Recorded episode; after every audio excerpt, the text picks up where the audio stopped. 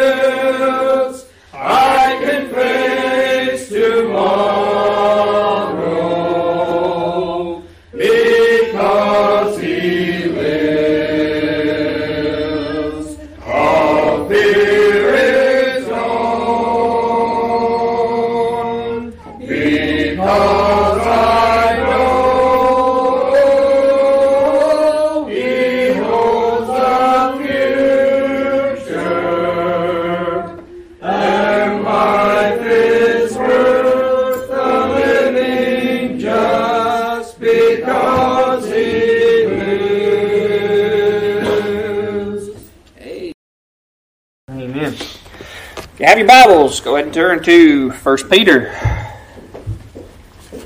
Pick up chapter 5.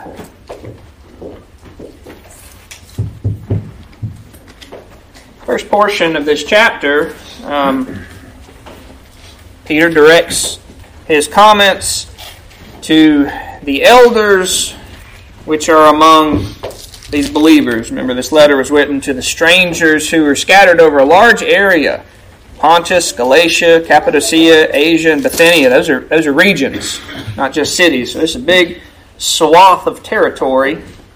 And so he has a message specifically for uh, the elders. Now, given that none of y'all are elders, please don't check out. Okay? You as a church need to, one, in my context, know what I'm supposed to be doing. One, so you can recognize it when I'm doing it, and also encourage me when I'm not. That's one context. Another context is that I ain't the last preacher that's ever going to exist. And we have to know as a church what to be looking for and what to train and uh, encourage the next generation. Um, young folks, young men, Lord may change your plans. He certainly changed mine. Okay? Don't feel like you're so far that God can't get you. All right? So, at least in those two contexts, um, even though you are not uh, elders, it's important to know this stuff. Because sometimes we have conceptions of what it means to be a preacher or to be a pastor or whatever, and we base those on experience or tradition without seeing are they based on Scripture right? Because if we're doing anything that's not based on Scripture and we got to pick one, you pick the part that goes with Scripture. All right. So, um, so let's just start with the word elder. What is that? It's an adjective. Didn't know it was a grammar lesson, did you? It's an adjective. Adjectives describe things. It's not a noun in and of itself. Right? It's a description. Um, What's it describe? Well, literally, surprise, it means older. You're shocked, right? Elder means older. Okay?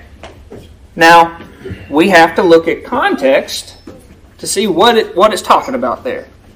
Sometimes, particularly in the Gospels and in the uh, book of Acts, when you see the word elder or elders, it is talking about a specific group of Jews who were part of the Jewish council called the Sanhedrin. Okay? Context will tell you that. If you're reading in Revelation, there's another group of elders. There's 24 of them. All right, so you've got this celestial, you know, heavenly group of elders. Just talking about some specific folks in heaven. Okay. Sometimes it literally just means people who are old. Uh, in Acts, when it's talking about the prophet Joel, of your, your young men will um, prophesy and your old men will have dreams, or y'all know what I'm talking about. You can look at it. Um, it's talking about old men. Literally, it means those who are older. And in that context, there's another one where it's talking about sisters, about older ladies. Right? Sometimes it literally means age. Here, it doesn't. Okay?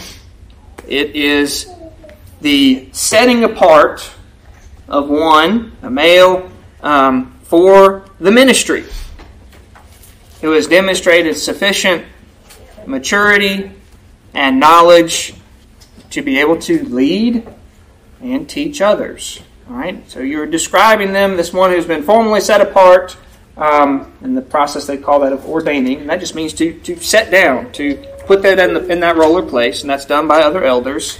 Um, you can see the pattern there of the, the laying on hands and praying um, for them to set them into that, that role. And so it's not not and if you read this passage and you read it just by thinking in terms of age, you'll get very confused. But if you want an example of an elder who was also young in age, you go look at uh, 1 Timothy. Paul write into Timothy in 1 Timothy chapter uh, 3.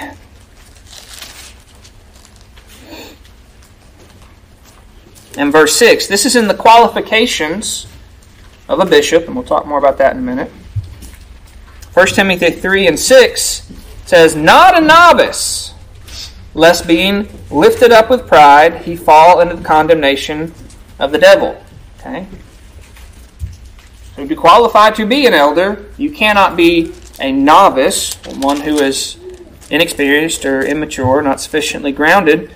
but that does not automatically equate to age, because if you jump over to the next chapter, 4 and 12, Paul's writing, he says, Let no man despise thy youth. Timothy was a younger feller. He had been uh, trained and under the tutelage, or however you want to describe it, the mentorship of the Apostle Paul, and um, labored with him for a time, and then it gets to a time when the Lord, not the Lord, uh, went through Paul, sent Timothy to be on his own, um, and he was ministering at the church at Ephesus. Let no man despise thy youth, but be thou an example to the believers of the believers in word and conversation and charity and spirit and faith and in purity. Okay, so Timothy was an elder. He has been set apart in a way that in his role he is now different than how he was before. Okay? And that, that term that we're describing those who are set in that role as being elder, older. All right, so it's it's a recognition of the maturity and the role. Now, what's the difference between being an elder and a bishop? Because that's what it said there in 1 Timothy 3, but these are the qualifications of a bishop. So, what's a bishop? The bishop, the Greek word, is a combination. Two words. One means over, and the other means a watch. You know, you ever post a watch on the guard, you know, guard wall, guarding the wall, a watch or a sentry. To watch over, maybe that makes more sense, or overwatch. Not. Doesn't make sense. Okay. So, a role of a bishop is to look over and to care for the flock that they've been put among. Okay? Over the particular flock that they are over. I am not over the church is down the road. I'm not. That's right. Let's go to Acts chapter 20. This is um, the Apostle Paul who's saying goodbye to the uh, elders, which are at Ephesus. Ephesus is one city, but you've got multiple elders there. He's never going to see them again. It's what he's um, confident of. And so he's saying his last goodbye before he goes down to Jerusalem and then goes to be arrested eventually in Rome years down the road.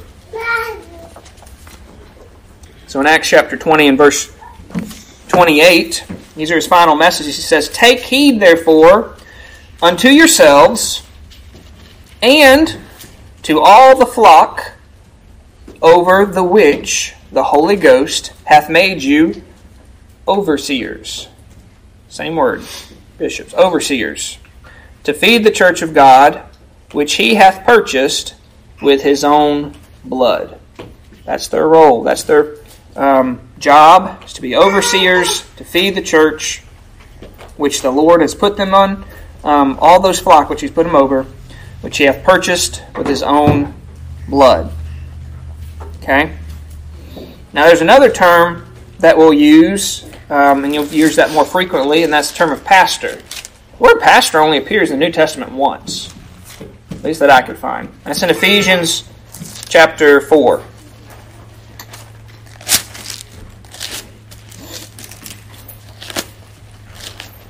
Ephesians chapter 4. And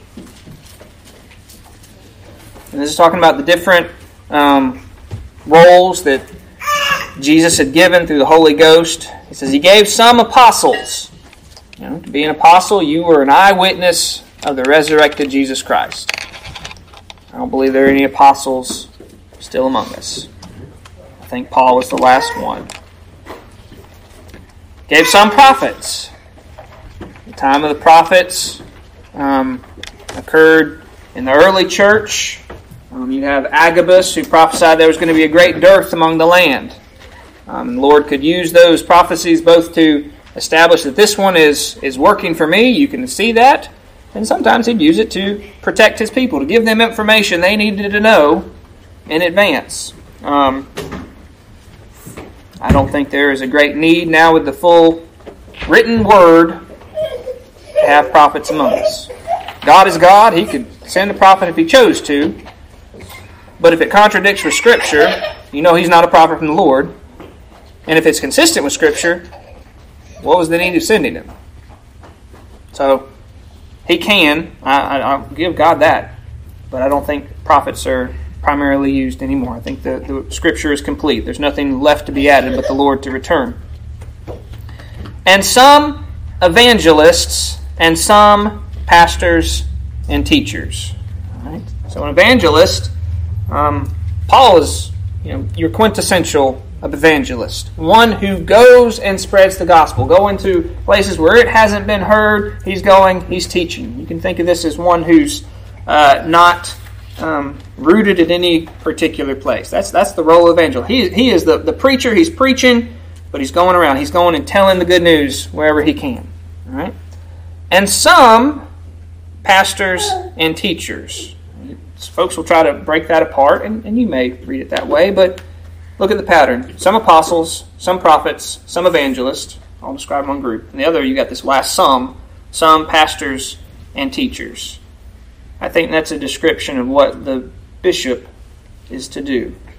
The overseer is a combination of pastoring. Pastor just means a shepherd.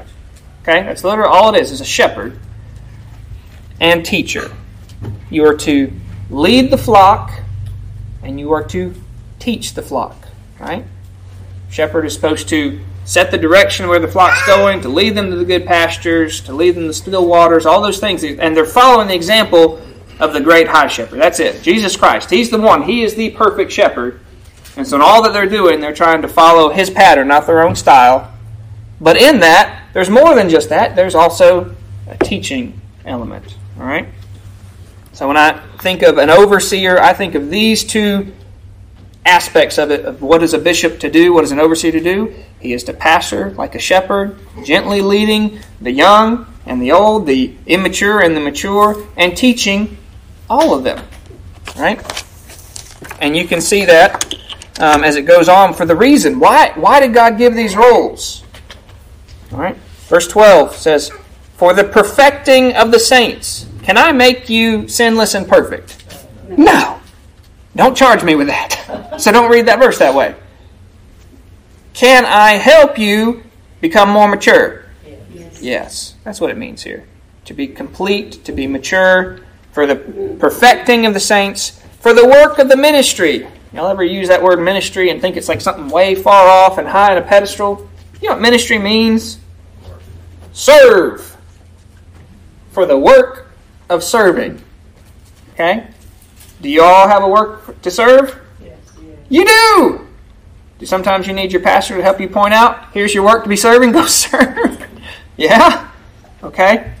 For the work of the ministry, for the edifying of the body of Christ. Now, we don't use that word edify outside of this building, but it means to build up.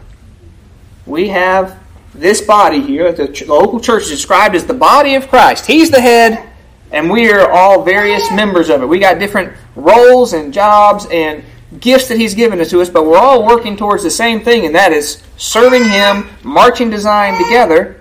And so we are being built up together. That's why He's given this role, so we can be built up and stronger. How long? How long do we do this? Till we all come in the unity of the faith, till we all understand it perfectly well, no, yeah. That's where we're going to get to. But we're not going to get to it in this life. Right? This is going to be a continuing journey all the way until we all have a perfect understanding of the faith, the combined knowledge and doctrine of truth of Jesus Christ. That's something we'll get in heaven. That's, that's where we'll get. Um, and the knowledge of the Son of God unto a perfect man, unto the measure of the stature of the fullness of Christ. When we are all made in the image of God perfectly, the image of His Son, that's when it stops. We won't achieve that here. Okay? We are always a work in progress. Okay? But we do have to progress. We do have to grow. We do have to learn more. And if we don't, verse 14 says that we henceforth, that means at one point we were, that we henceforth be no more children, elder younger, right? So the one who is elder should not be a child in this spiritual sense of maturity, that they don't be tossed to and fro and carried about with every wind of doctrine. You should not have an elder among you who is allowing doctrine to sway back and forth depending on their mood or who they're around. Right? One of their jobs is to kind of be a ballast. You know, the job of a ballast in a boat kind of just keeps the weight in the bottom so it doesn't tip over. Right? It's not exciting to be a ballast. All right, but you're necessary. Right, and so it's necessary for y'all to grow in these knowledge. Right, Patrick? Good. That we grow um, that we be no more children, tossed to and fro, carried about with every wind of doctrine, by the sleight of men and cunning craftiness, whereby they lie in wait to deceive. If we as a church are so weak that one person can come in here and teach something that's wrong and we just be fully persuaded by it, y'all, that's a problem. That's right. right? That's, we got atrophy of our muscles if we're not strong enough to be able to defend that, if we're not strong enough in our knowledge to be able to recognize error and then not follow after it. Right? But speaking the truth in love. Now, I often use that in the context of y'all speak truth in love to each other. But in the closest sense of this context, this is talking about those who are given those roles and gifts that our job is to speak truth in love to you, so that as a body we all grow up together, that we may grow up into Him in all things, which is the head, even Christ, right? It's all pointing to Christ, right? All things. From whom the whole body fitly joineth together and compacted by every joint, by that which every joint supplieth, according to the effectual working in the measure of every part, making the increase of the body unto the edifying of itself in love. That's a lot of words. But here's your word picture. It's saying that our church, like a body, it's like having, well, you could be an arm bone, and you can be an upper arm bone. I don't know the medical terms. But if you just got those two and you ain't got that joint in between, is that going to work too well? And y'all got arthritis? Right? The little uh, squishy part that's supposed to be in your bones, it goes away. It hurts when those things move, right? So each of us in our in our role of the church, we're like a different part. Whether you're a hand or you're a wrist bone or whether you're cartilage, I don't know. You know, take it however you want. But it all works together to work in a way that pleases Christ. All right. Here's a here's a, a, a silly example. Lunch. We like lunch, right? Lunch works best when we all bring lunch, right? If you have one person, if Brother Jerry brings a dish and nobody else, are we going to have a very good lunch? Right. Brother Jerry is not the only one responsible for lunch. We are all the body together. We're all contributing. Well, I'm not as good as cook Brother Jerry. Maybe his jello salad is better than my jello salad, and I'm just not going to cook, right? It doesn't matter, right? If he's bringing jello salad, well, maybe I won't. Or maybe you can have my jello salad too so you can appreciate how good his is. Doesn't matter. But the point being, it's a silly thing, but it's, it's true, and it's kind of a microcosm of in that we all pool our resources, our talents, our time, and we have this spread that none of you would want to go through by yourself and create, right? It's too much for one person, right? Uh, I saw on Facebook the, the idea that the church is not like a cruise ship, right? Where most of the folks are there um, laying in the chairs and you got a few people bussing around making sure everything works, right? That's not, that's not the image for the church. The church is more like the battleship. All hands on deck, right? You've all got your job, you're all running around. Is it the same job? No. If it were, it really wouldn't work, right? If you're all manning the boilers and throwing in the coal and nobody's steering the thing, which captain, hey, that's what we're supposed to be doing, right? And nobody's on the guns or whatever, mopping the deck. Everybody's gunning. Right, right. If nobody's mopping the deck, is, is mopping the deck important? Yeah, important for that ship. Is this a silly illustration? Yeah. But if it helps you remember this idea of that we are all working together, and this is the role that the Lord has given to elders is to push you in that direction. That's important for you to recognize because if they're leading you in any other direction, you need to be cautious. Okay? All right. So, go back to 1 Peter chapter 5. We'll read verse 1. This is uh, this is uh, this is oh brother Peter. All right, we know brother Peter. We've seen him through the Gospels. We've seen him through Acts. Sometimes he's a real good example of what to do. Sometimes he ain't. I find him very familiar. right? Sometimes we do what we ought to do, and sometimes, even when we're trying to do right, we set a real bad example. So Peter writes here, the elders which are among you, I exhort. Now he could have said, I command. He had apostolic authority. That's a big word. As an apostle, often he was sent to speak for God. But even in that scenario, rather than bringing down the hammer, he's given an example of I am I'm begging, I'm entreating, I'm asking, I'm calling on you to do something. I exhort, and I, who am also an elder, so is an apostle an elder? Yes. All right, the elder is that general term, and they could have those different roles, whether it was an apostle or a prophet or an evangelist or the bishop role, the pastor and teacher, the one who's in a you know fixed location, who am also an elder and a witness of the suffering of Christ. That's his apostolic authority. That is, as an apostle, he saw the witness of the suffering of Christ and he saw him resurrected. He said, I saw him die. And also a partaker of the glory that shall be revealed. So I'm an elder, I'm an apostle, I'm also a child of God. Right? All of you can claim and say, I am going to be a partaker of the glory that shall be revealed. You're a co participant in that. Right? I don't have any bigger share than you do, and you don't have any smaller share than anybody else. Right? Christ's work secured it, and He gives it to each of His children. Okay? So I'm, he says, you know, by, by who I am, I'm begging you, as an apostle, as a child of God, as an elder, I'm asking you, verse 2, what? Feed the flock of God which is among you. All right? What's your focus? The flock that He gave you to be an overseer of. Feed them. Okay? Now, old brother Peter, before Jesus was taken away, he had his sword, right? He was ready to fight. He was ready to go down in a blaze of glory. But after Jesus said, No, don't fight, and everybody ran, then he's kind of slinking along, right? It's one thing to kind of feel like, all right, I'm going to go out and I'm going to get some glory. It's another to just have to be off on the side and then own them and, well, I may get in trouble too, and it's not going to be any battle. I just have to meekly take it. What? I'm reading into Peter's motivation a little bit, so give me a grain of salt there. But he was ready to die for him. He said he was going to die for him. And then it didn't go the way that he thought it would look like. Then he denied him. I don't know him. And not only do I not know him, I'm going to say it over again. I don't know him. And the last time I'm going to cuss at you. I don't know him. Like a sailor. Okay? And you may think, man, how's the Lord ever going to use that guy again?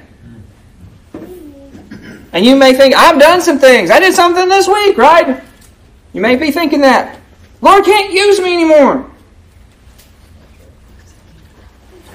And yet you see at the end of John, after the Lord is resurrected, he's met them by the, the seas. Because Peter, he's gone fishing, right? He's going back to what he knows, to what he's comfortable with. And this is not being a fisher of men, which is what he was called to do. And Jesus in John 21 and 15 says, Simon, son of Jonas, lovest thou me more than these? Do you love me more? That's a question Jesus can ask each of us. Do you love me more than these? Whatever that these is in your life. Do you love me more than your family? Do you love me more than your job? Do you love me more than your wealth? More than your 401k? More than whatever it is? More than uh, toys and sports and whatever? Whatever that thing that we put as an idol in our life, Jesus can honestly sit down and say, Do you love me more than these? something we should ask ourselves. Do I love Jesus more than this? All right. He answers, Yea, Lord, thou knowest I love thee. And he responds, Feed my lambs, the little ones. The Lord said he had he had sheep, he had a flock, he had his people. Feed the little ones. Feed them.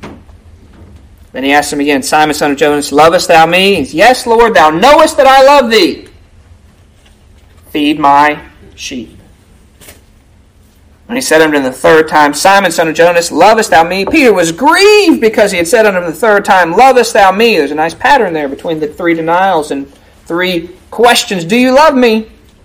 Lovest thou me? He said, Lord, thou knowest all things. Thou knowest that I love thee. Jesus said unto him, Feed my sheep. Now we could go on in the side there about prayer. You can talk to the Lord. Lord already knows what, what, what you need to say, right? He already knows. You're not giving him information. But he's also told you to pray. Right? So here he's asking him a question. He expects an answer. So be obedient. Pray to your Lord. Commune with your Lord. It's for your good, not for his information. So feed my sheep. Three times. Feed my sheep. Feed my sheep. Feed my lambs. Okay? Obviously, it is very, very important to the Lord that Peter get this message. And what is Peter passing along as he's writing this letter to these elders that are spread out across this whole region? I'm begging you, I'm asking you, I'm beseeching you, feed the sheep which are among you, which you have oversight over. All right? Well, that's some poetic language. My job is not to go out here on Sunday afternoon and make sure that y'all have natural food. It's not. That's not what he's saying here when it says feed my sheep. And y'all all have been sitting in church long enough to know that. But let's establish why. Go back to Matthew 4 4. Jesus has been baptized. He has gone out into the wilderness. He has spent 40 days and 40 nights with neither food nor water. Do not try that diet. You saw the other day, I think I shared with you, saw some chucklehead in Africa tried it. Guess what happened? He died, right? To be sustained without 40 days without 40, wa- 40 days without food or water is a miracle. Don't tempt the Lord. Okay? But as a man in human form, we know that Lord got tired. We know that he got hungry. So imagine that body that the Lord had prepared for him being as weak as possible. The Lord was sustaining him. He wasn't dying, but he was weak. And after this, the angels are going to come and minister to him. And what does Satan tempt him with? Says, Well, if you're really the Son of God, command that these stones be made bread. All right? If you or I had gone 40 days without eating, and we had the ability to make bread, what do you think we would have done probably 30 days ago? But what is the answer? He answered and said, It is written, goes to Scripture, it is written, Man shall not live by bread alone, but by every word that proceedeth out of the mouth of God. Now, you may be saying, What? How does that answer the question? He's quoting from Deuteronomy. Let's go back to Deuteronomy. Deuteronomy chapter 8. Moses is speaking.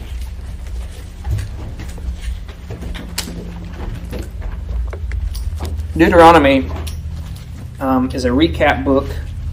It's at the end of Moses' uh, life and tenure as leader. They've wandered through the desert. It's about time for to pass the baton off to Joshua to go into the land. And so he is going to recap what is happening. He's given kind of his final message, his final um, sermon, if you will, to this people, this great people that the Lord has delivered out of Egypt, this great people who have disobeyed God. And so for 40 years they've had to wander in the desert. And so these are his final words unto him. So verse, uh, we'll start in verse 1 of chapter 8. All the commandments which I command thee this day shall ye observe to do, that ye may live, and multiply, and go in and possess the land which the Lord sware unto your fathers. And thou shalt remember all the way which the Lord thy God led thee these forty years in the wilderness. Why did he do it? To humble thee, and to prove thee, to test thee, to know what was in thine heart, whether thou wouldst keep his commandments or no. And he humbled thee, and suffered thee to hunger and fed thee with manna, which thou knewest not. No one had ever seen manna before. Neither did thy fathers know. No one of their history had ever been fed manna before. Why did he do it? That he might make thee to know that man doth not live by bread alone, but by every word that proceedeth out of the mouth of the Lord doth man live. He was teaching a lesson that the manna that came at the word of God, at the command of God, it came every day for that whole time that they were out there. They were being sustained by Him, by His word. That's how important His Word is. And that was what was being taught. That man doth not live by natural bread alone, but by every word that proceeds out of God's mouth. Go to Jeremiah chapter 3. We're fast forwarding, of course, over the course of uh, all of the, the nation of Israel. It's gone into captivity. Fast forwarding another hundred something years until Judah's ready to go into captivity. And Jeremiah is that prophet there who's going to witness it all. Jeremiah chapter 3 and in verse uh, 15. Let's start in verse 14 to begin the sentence. It says, Turn, O backsliding children, saith the Lord. For I am married unto you, and I will take you of a city, one of you of a city, and two of a family, and I will bring you to Zion. He's talking about the promise of being returned back after the captivity they're about to go into. It's going to be a small number of them come out. But here's the promise that he gives. And I will give you pastors, shepherds, according to mine heart. They had had pastors and leaders before, but they were unfaithful. They took of the flock, they didn't feed, they didn't bind up that which was broken, they didn't chase after that which was lost. He says, I'm going to give you pastors after my own heart, which shall feed you. Feed you what? With knowledge and understanding. Now, is this from their own knowledge? You're just going to be wise guys in the world? Boys, sit. No. It's going to be knowledge and understanding from the Word. From the Word of God. They're going to teach from the Word of God. Now, that knowledge, um, that knowledge means information, intelligence, um, understanding means to be circumspect, to be prudent, to guide one wittingly. Um, so you've got one who's full of awareness and who's deliberately leading. Okay? That's the idea of what the role of the pastor is to lead along and to teach and to impart knowledge and understanding to the flock. All right? So, as one who is coming to be fed, should you how should you consider that? What value should you ascribe to both coming and sitting under the sound of preaching and time in your word time in the word at home? Go to Job chapter 23. Job chapter 23 and verse 12. Now this is this is a man who's lost it all, right? His health, his wealth, all 10 of his children are dead.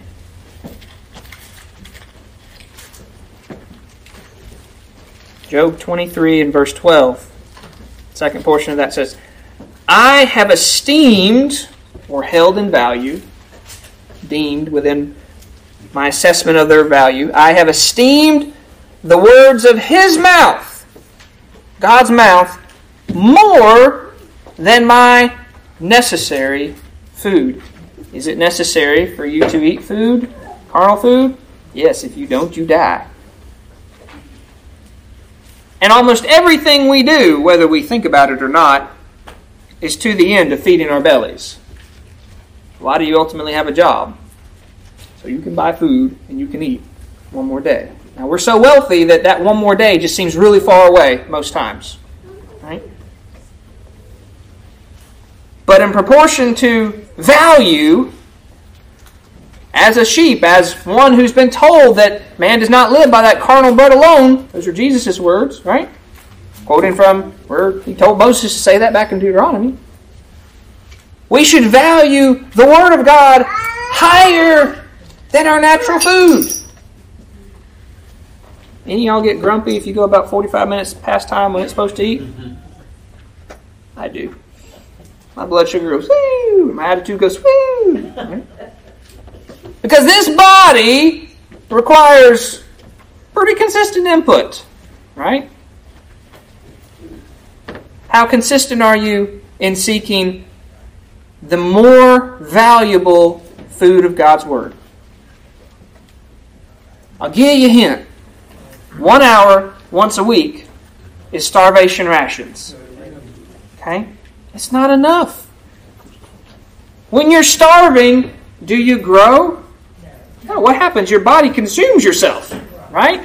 You get weaker and weaker and weaker rather than plumping up with strength. Can you go and exercise those muscles? I mean, you can take this illustration too far, but the idea is that you got to have the input, right? Your spiritual input, desiring that which is good. Now, there's a lot of good things out there. You can read devotions, you can read other things that have kind of a, a religious spin on it. And those are fine, but they're not best. This is best. This is the strongest, most pure, unadulterated, is not uh, messed up by anything man does. It's there. Go eat there first. Okay? I do my best to try and present this as close as I can, but guess what? I can make mistakes. Y'all know it, and I know it. Which is why you need to be in this as well. So you're not carried about by a wind of doctrine, right? Being rooted and grounded. It's very important for you and I to be in the Word daily, right? If it's more valuable than your necessary food, how often do y'all eat? We'll may only eat once a day. Hopefully, when you feel better, eat more than that. But most of y'all eat at least three times a day, and then you may have a snack or two in between. Right, boys? Right. This is more valuable than your necessary food. Go to Psalm 119. Psalm 119. And I want to just read one little section, starting in verse 97. Now, at this time, you know, David, all they had was, was the law. They didn't even have the rest of the picture. They didn't get to see Jesus in his beauty come into the world and have that mystery revealed through the apostles of what great things he's done. So on he's writing of how I love thy law, that was what they had. It was the word of God, but he loved it. Oh, how I love thy law. It is the meditate my meditation all the day. Right? I'm thinking about it throughout the day. Thou through thy commandments has made me wiser than mine enemies for they are ever with me. Is there a practical benefit to knowing the commandments and the, the word of the Lord? Yes, you've got access to the most wisdom, purest form, un, unadulterated in the universe, right? It is a written word from God Himself. His ways and thoughts are higher than you. Will we understand it all? No. But can you find a teacher that's better? No. Right? God sends the Holy Spirit to be your teacher to teach you about His Word. I have more understanding than all my teachers, for thy testimonies are my meditation. So, he's not putting such value in what men think, but rather the testimonies of the Word, of His, the Word of His God. I understand more than the ancients. Well, what about the old folks? How they do it? You know, they, they have a lot of knowledge, they have a lot of wisdom. Surely they knew the best way. I'm not even bound to that because I keep thy precepts. I know thy word. You've got the same access to the information they do. In fact, you've got more access because you have the rest of the story. I have refrained my feet from every evil way that I might keep thy word. So, knowing thy word then results in a change in your behavior. I'm keeping my feet from going off that path because I want to keep thy word. What I've understood thus far, let me hold to it. And it keeps us out of, out of a lot of trouble. I have not departed from thy judgments, for thou hast taught me. Verse 103 How sweet are thy words unto my taste, yea, sweeter than honey to my mouth. How sweet? Sweeter than honey. Honey's pretty sweet. So it's more valuable than your necessary food and it's sweeter than honey. And yet, as sheep, we look at it like it's a burden, like it's a chore, like it's a drudgery. Right? Nobody really enjoys scrubbing toilets. Oh, David may. He, he, he'll, he'll do it gladly. It's something you got to do. Right? It's generally a benefit for everybody in the household, but no one really enjoys it. Right? And yet sometimes that's how we treat coming to the Word. It's good for you. But not only that, it's sweet. It's it's it's wonderful. I don't know how I can tell it to you any better other than you got to go and eat it yourself. I can't eat it for you. Right? And so when we come here, my best teaching is when I'm just giving you the word and trying to put it in terms that you can understand and retain it. Hopefully, apply it. Through thy precepts I get understanding. Therefore, I hate every false way, even if that false way was the way that I originally wanted to go. Thy word is a lamp unto my feet and a light unto my path. Okay? So, as a sheep, you should come to the church expecting to be fed and not just a puff motivational speak that gives you a back, pat on the back and says, Oh, y'all are really good people and you're going to be all right. Give you the word, give you something to chew on. Go back to Acts chapter 20 and read just a little bit more in that context as he's saying goodbye to these elders. You pick up in, in verse 25, he says, Now behold, I know that ye all, among whom I have gone preaching the kingdom of God, shall see my face no more. Wherefore, I take you to record this day that I am pure from the blood of all men. For I have not shunned to declare unto you all the counsel of God. This is a reference back to the Old Testament where the watchman rule. The man on the wall, if he's a watch, he sees the danger coming, he gives the alarm, and the people ignore him, well, they're going to die. He's not in trouble for it. If he sees the danger coming and he doesn't open his yap, and they die, they're still going to die, but their blood is on his head. He's responsible. His job is to give the alarm, to give the call, to give the sound. So declare, declare unto you all the counsel of God. He says, I've done that. That's why I'm pure from the blood of all men. So am I going to preach some things that are going to hurt your feelings? Yes. Am I going to make preach something that may make you angry at me? Probably. I'm going to try and do it as loving as possible way whenever that occurs. But understand that I'm bound to. At the end of the day, I have to report to God and say, Did you declare the whole counsel to this people? Did you see a danger and for fear of offending somebody or fear of hurting somebody's fears, did you clam up? If you did, he holds me to task for that. Okay? That's when the next verse comes on. Declare unto you the whole counsel of God. Take heed therefore unto yourselves and to all the flock over which the Holy Ghost hath made you overseers to feed the church of God. With what? With the whole counsel of God, which he hath purchased with his own blood. Does he love them? Absolutely. At a very high price, he has purchased you.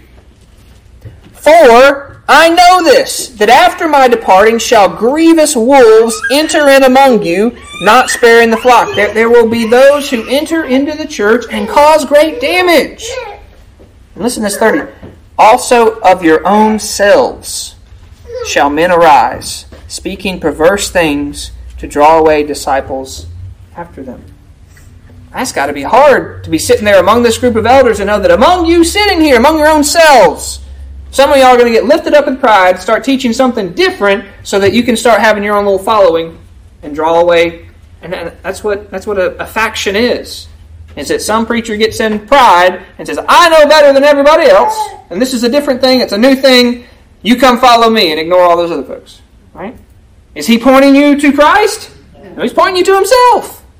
You got to be aware of that. You got to be on guard for that. And as an elder, I have to be on guard for that. So I can teach you the whole counsel of God so that when you see it, you can be on guard. Okay? Verse 31 Therefore, watch and remember that by the space of three years I cease not to warn everyone night and day with tears. And now, brethren, I commend you to God and to the word of his grace, which is able to build you up. Right? I'm commending you to God, putting you in God's hands, and to the word of his grace. Right? You need that word, and that word can build you up, and to give you an inheritance among all them which are sanctified. All right? Let's go back to 1 Peter. And let's look at the rest of these instructions that he's given, these uh, exhortations, the call. Feed the flock of God. Which is among you. And what I want you to do is put your finger over in 1 Timothy chapter 3, that's qualifications of the bishop, and we're going to flip back and forth and see how these do this shows back up in what the qualification was on the front end. Because they need to be enabled, be ready to fulfill these jobs. Feed the flock of God which is among you. Go back to the qualifications. 3. There it is, verse 2. So if you're to feed the flock, one of the qualifications, you must be apt to teach. Pastor and teacher, right? Feed the flock, feed them the word. You need to be able to teach them. Teach them in knowledge and understanding.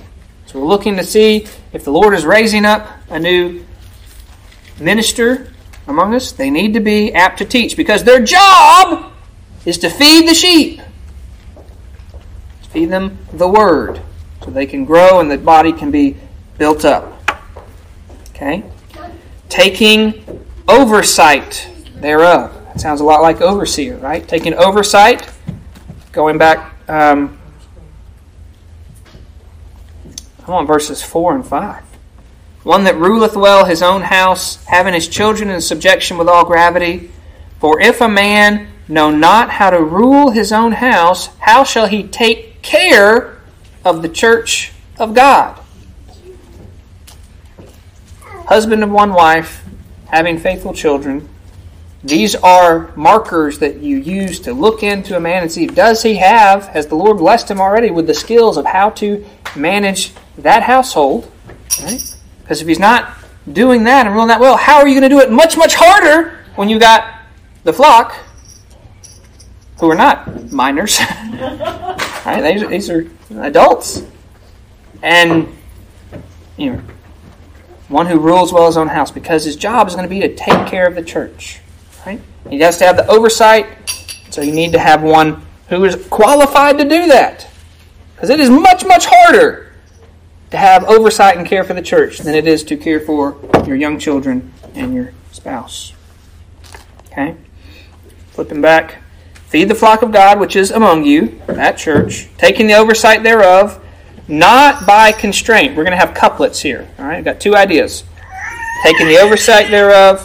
All right, here's the first couplet. Not by constraint, but willingly. All right, the negative and the positive. Not by constraint. All right, what's it mean um, by constraint? It means not by force. And you can look at this two ways. You could look at it. You as a church shouldn't force somebody into the job that the Lord's not calling.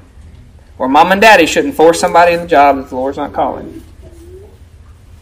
I shouldn't force myself into the job the Lord's not calling. Not by constraint, not by force, but willingly. All right? So it shouldn't be outside people influencing the decision. It should be the Lord and uh, that individual. And that's and that can be an awkward process. Give grace as that plays out. Um, I was looking for an excuse not to be a preacher for about a year. Right? I was looking for that maybe I'm just going about this on my own, and the Lord doesn't really want me to do this, and so I'm gonna I'm, He's gonna give me an out. And I was looking for the exit sign, and it never came. Okay? So not by constraint, not by force. You shouldn't be forcing. Hey, you should be over us, right? But rather be willingly, voluntarily. And so if you go back to Timothy 3, and it starts off in verse 1. This is a true saying. If a man desire the office of a bishop, he desireth a good work. starts from that man being voluntary, being willing to step into that role, not being forced in. Um, and the next couplet deals a lot with your motivation.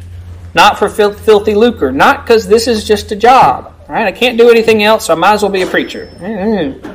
Right? That, that third son in the feudal system who's not going to get any land and he's not going to go into the military, well, let's make him clergy. Right? Right? That's a bad reason. Not for filthy lucre. That's for an ignoble reason. If you're seeking money and wealth, well, you probably won't wind up among the old Baptists anyway, but um, that's, a, that's a sorry motivation. That's going to lead to error. That's going to lead to trouble because if that's your motivation, you'll teach to make sure that motivation plays out. And you can see that happening in mega churches. I'm not saying all the pastors out there have that, but you know the ones. They typically have TV shows and numbers that are going to tell you if you plant this seed to me, um, then your problems will go away. Not willingly, uh, not sorry, not by constraint, but willingly. Not for filthy lucre. All right. So what's the companion there for that in the qualifications? Uh, over there in verse three, not greedy of filthy lucre, and not covetous. Right? Two of those those motivations is that you're not pursuing pecuniary gain, money, and you're not covetous. You're not going to have a hard time if someone else has more stuff. Right? Not for filthy lucre, but of a ready mind. All right, what's a ready mind? Ready mind. Um, Strong's give a definition of, of, of alacrity. I didn't know what that meant. Um, definition for alacrity was brisk, cheerful readiness. I like that. A willing mind, a brisk, cheerful readiness. Well, you go back to your qualifications over there in verse 2, you got the husband and one wife, vigilant, sober.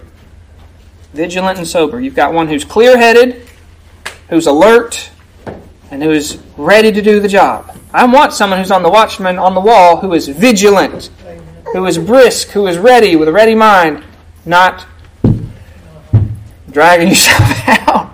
Oh, woe is me. We're going to get through it. Right? That's not encouraging to you. Um, but of a ready mind. Neither being lords over God's heritage. Who is God's heritage? His sheep. The ones that he bought, he paid for. He did not establish pastors and overseers and overseers and bishops to be little mini dictators, right?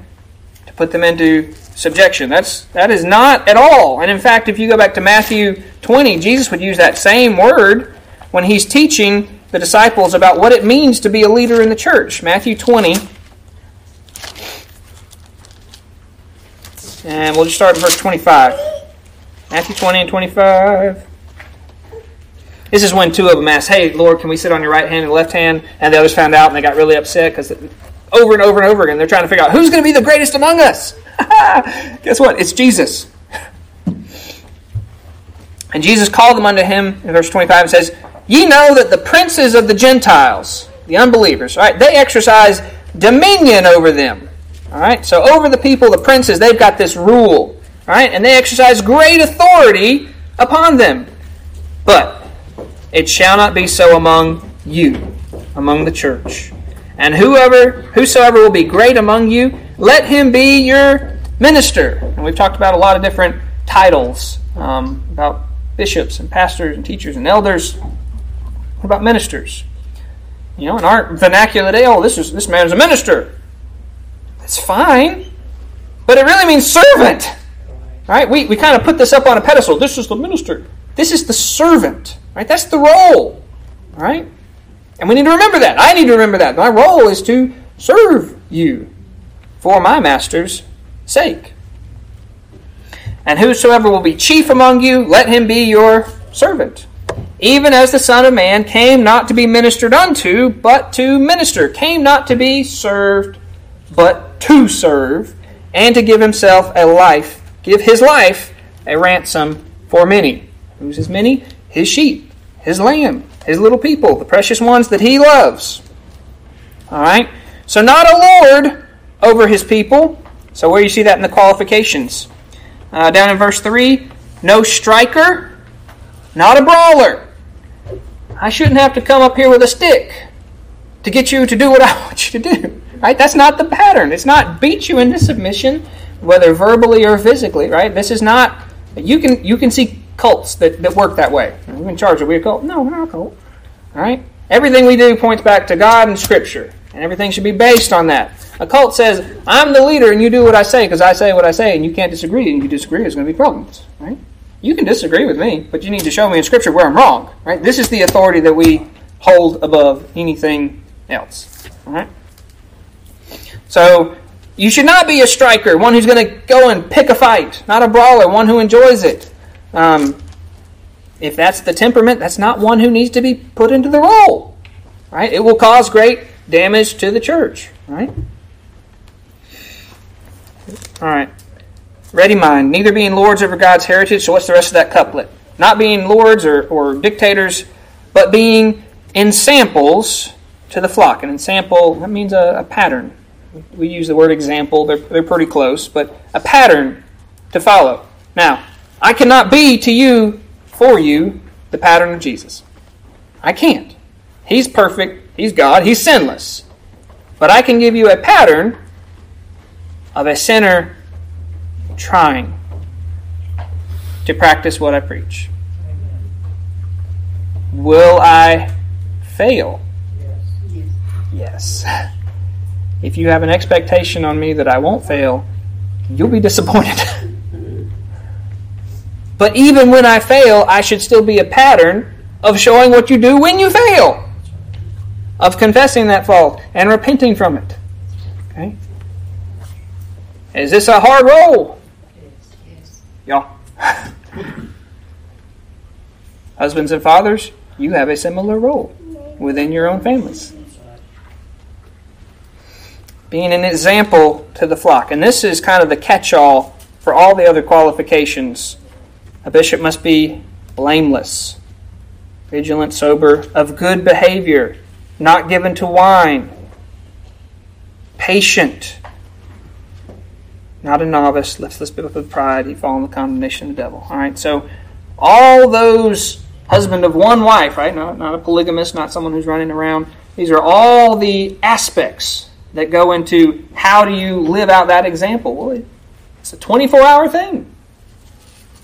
Won't do it perfectly, but still, that's part of the role. Is that as an elder and as a pastor and a bishop within the church, you're supposed to be the one they can look to with their natural eye and say, this is what it's supposed to look like. This is what they're trying to achieve while giving them grace to still recognize they're sinners. Right? Don't put me on the pedestal or any other preacher on a pedestal that they they they're, they're the perfect mark. Right? It's all as are they pointing to Christ? As long as they are, follow it. If they're pointing to themselves or anything else, don't. Don't be swayed by that wind of doctrine.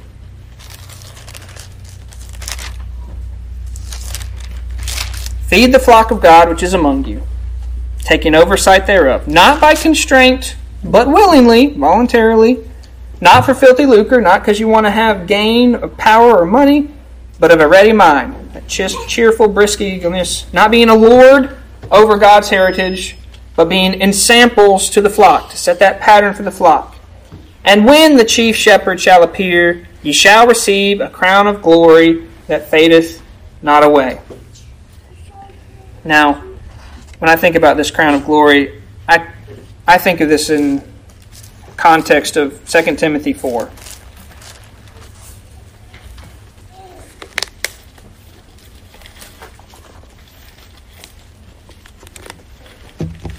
Start in verse 7. I have fought a good fight.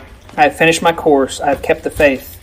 Henceforth there is laid up for me a crown of righteousness, which the Lord, the righteous judge, shall give me at that day and if it just stopped there, I'd probably be discouraged because I can't can't compete with what the Apostle Paul, the life that he lived. Right?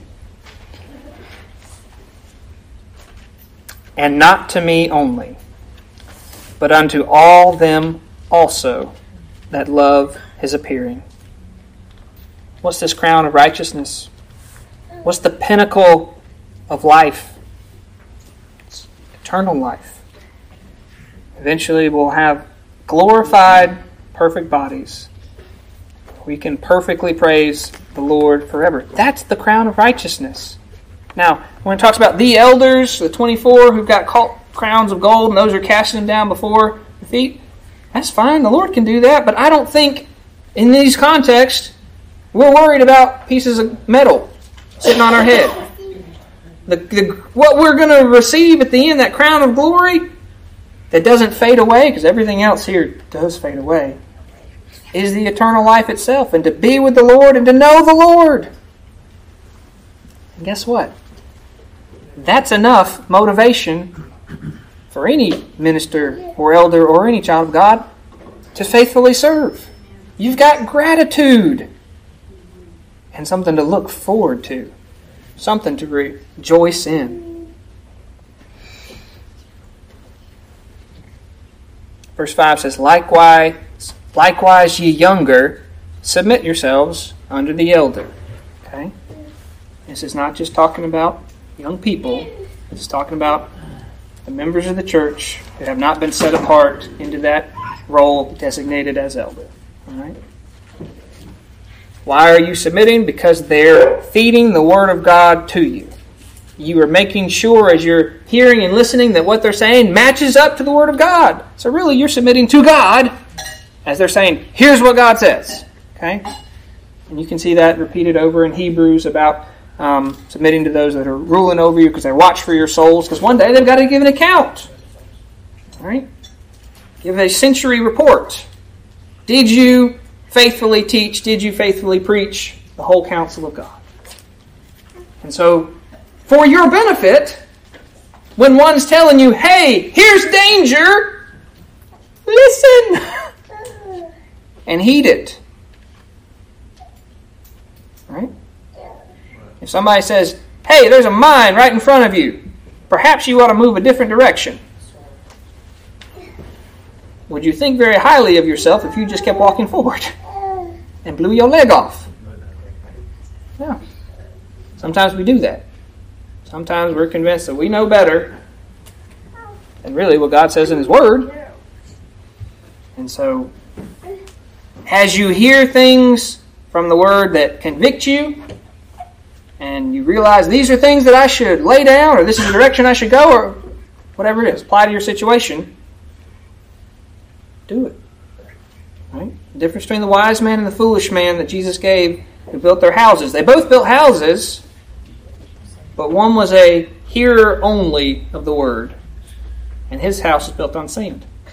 The other was the doer of the word, of applying what was taught, and that was what was built on the rock. So submit yourselves to the uh, elder. Yea, all of you be subject one to another, and be clothed with humility. For God resisteth the proud, and giveth grace to the humble. Humble yourselves, therefore, under the mighty hand of God, that he may in due, may exalt you in due time, casting all your cares upon him, for he careth for you. And we won't try to unpack the rest of that chapter today, but I hope one that you didn't check out, and two that you're thinking in terms of not only what is Brother Jonathan's job and role and as he does certain things that may not make as much sense to you before, why? But two, also knowing how you can be an encouragement to me and looking for the next generation of preachers and teachers um, and how you can consider and approach as you come to the church. It's not as a passive participant. Yes, in this context, you're having the word fed. But you got to come ready to eat, recognizing that's important. Because more important, this portion of the day is more important than the next hour we're eating natural food. If I go preach for another hour, y'all stomachs are going to start getting grumbly. And you're really going to be wanting some natural food. But if that's the hunger and desire and the perspective we can have as we come in, maybe we'll get more out of it. But then also that if we're here as one body, we've all got gifts to give. All talents, all pooling together, working together to accomplish many things, but ultimately about the service of the Lord. We can get distracted on many different tangents, right? But if we're all at one mind and in one accord and chasing after the Lord with all our heart, man, that's a sweet time. That's a beautiful thing. That's a precious miracle. That doesn't just happen out in the world. So I thank y'all for your time and good attention.